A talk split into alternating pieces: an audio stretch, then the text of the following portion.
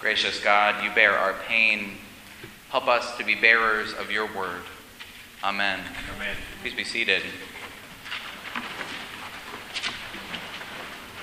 In a village called Ein Kerem, just a few miles west of Jerusalem, up in the hill country of Judea, there is a statue.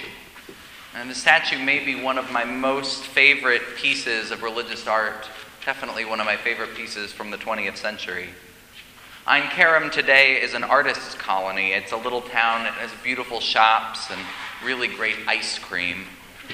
Ein Kerem is famous because supposedly this story of Mary meeting her cousin Elizabeth took place in the village, high up in the hill country, far away from her hometown of Nazareth.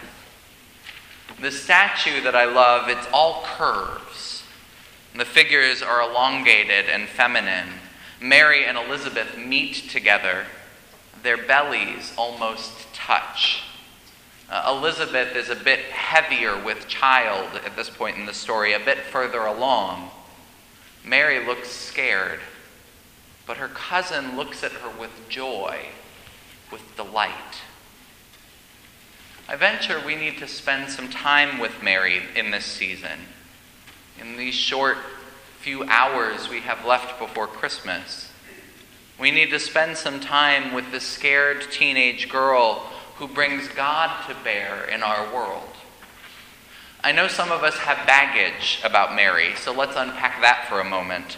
We Protestants tend to get spooked by the mother of Jesus because, well, isn't Mary a Catholic?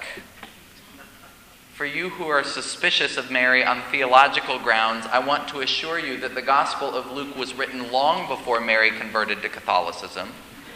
We can talk about Mary in the Episcopal Church. But to talk about Mary, I think we have to face some of the sentimentality that has grown up around Christmas. It's one of the difficulties of this season for the church. How do you take all of the tinsel and bows and accumulated bad theology out of this holiday? You really can't. We've prettied Christmas up. Luckily, for those of us who come to church at 8 a.m. on the fourth Sunday of Advent, we have Mary, a sister who keeps it real. Our gospel this morning comes from Luke, the same writer who gives us the lovely tale we will spin tomorrow night that little kids will play in the pageant. Luke was writing 90 to 100 years after the events took place. And Luke, like many great writers, cleaned up Mary's story. We have to read between the lines in Luke's story if we're going to get a real picture of Mary, Jesus' mother. The Mary of history was different from the traditions that have grown up around her. From what we know, Mary was young, 12 or 14 years old. Mary was poor. It's an inopportune time to find out she was pregnant. We can understand why Mary would run with haste to her older, wiser cousin Elizabeth. After she finds out, she doesn't run to Joseph. How can she tell her fiancé she's pregnant? How can she say especially that the child isn't his? Earlier in Luke's gospel, in the chapter before this one, the angel says to Mary, "You will conceive and bear a child." And Mary's response is, "How can this be? How can this be?" A question that so many of us have spoken at some of the darkest moments. How can this be? Mary runs away. Mary is a scared teenage girl who runs away, far away, off into the hills of Judea, to her favorite cousin's home. She spends at least 3 months getting herself together. Elizabeth reassures her. She has a sense that all will be well.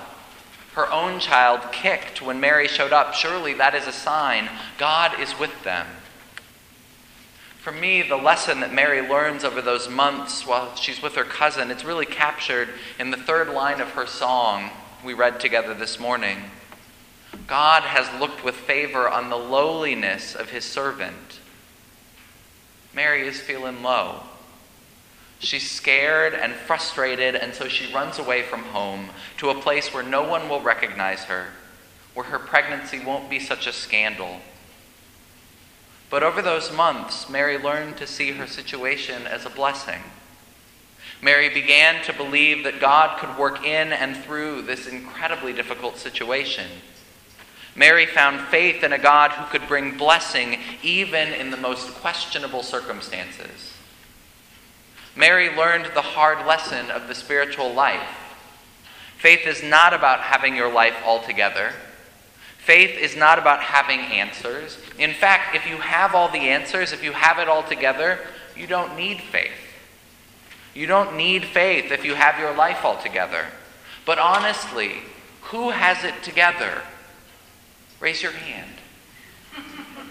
I thought so. Faith is for the confused and the frustrated. Faith is for those of us who are downtrodden and brokenhearted sometimes. We all of us find ourselves down sometimes. Faith is for people who don't have all the answers. Christmas can be a tough season for folks who are feeling a little lost.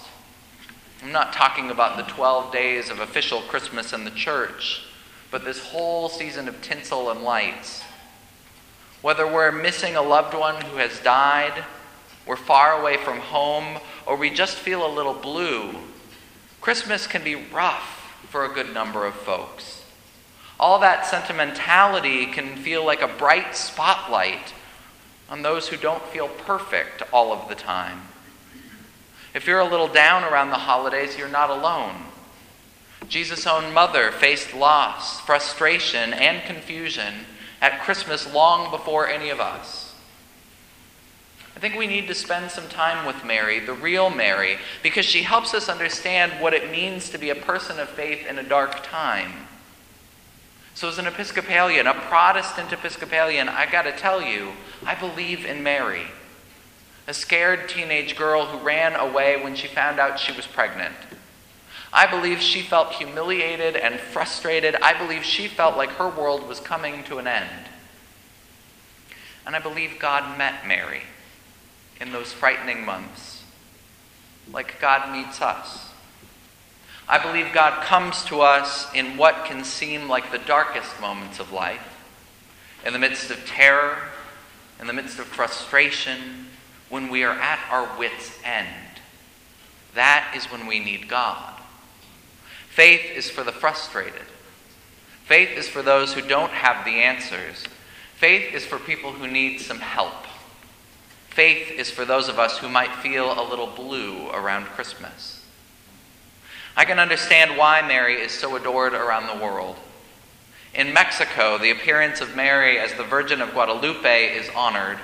Indigenous Americans saw in the appearance of Mary a faithful person who looked like them.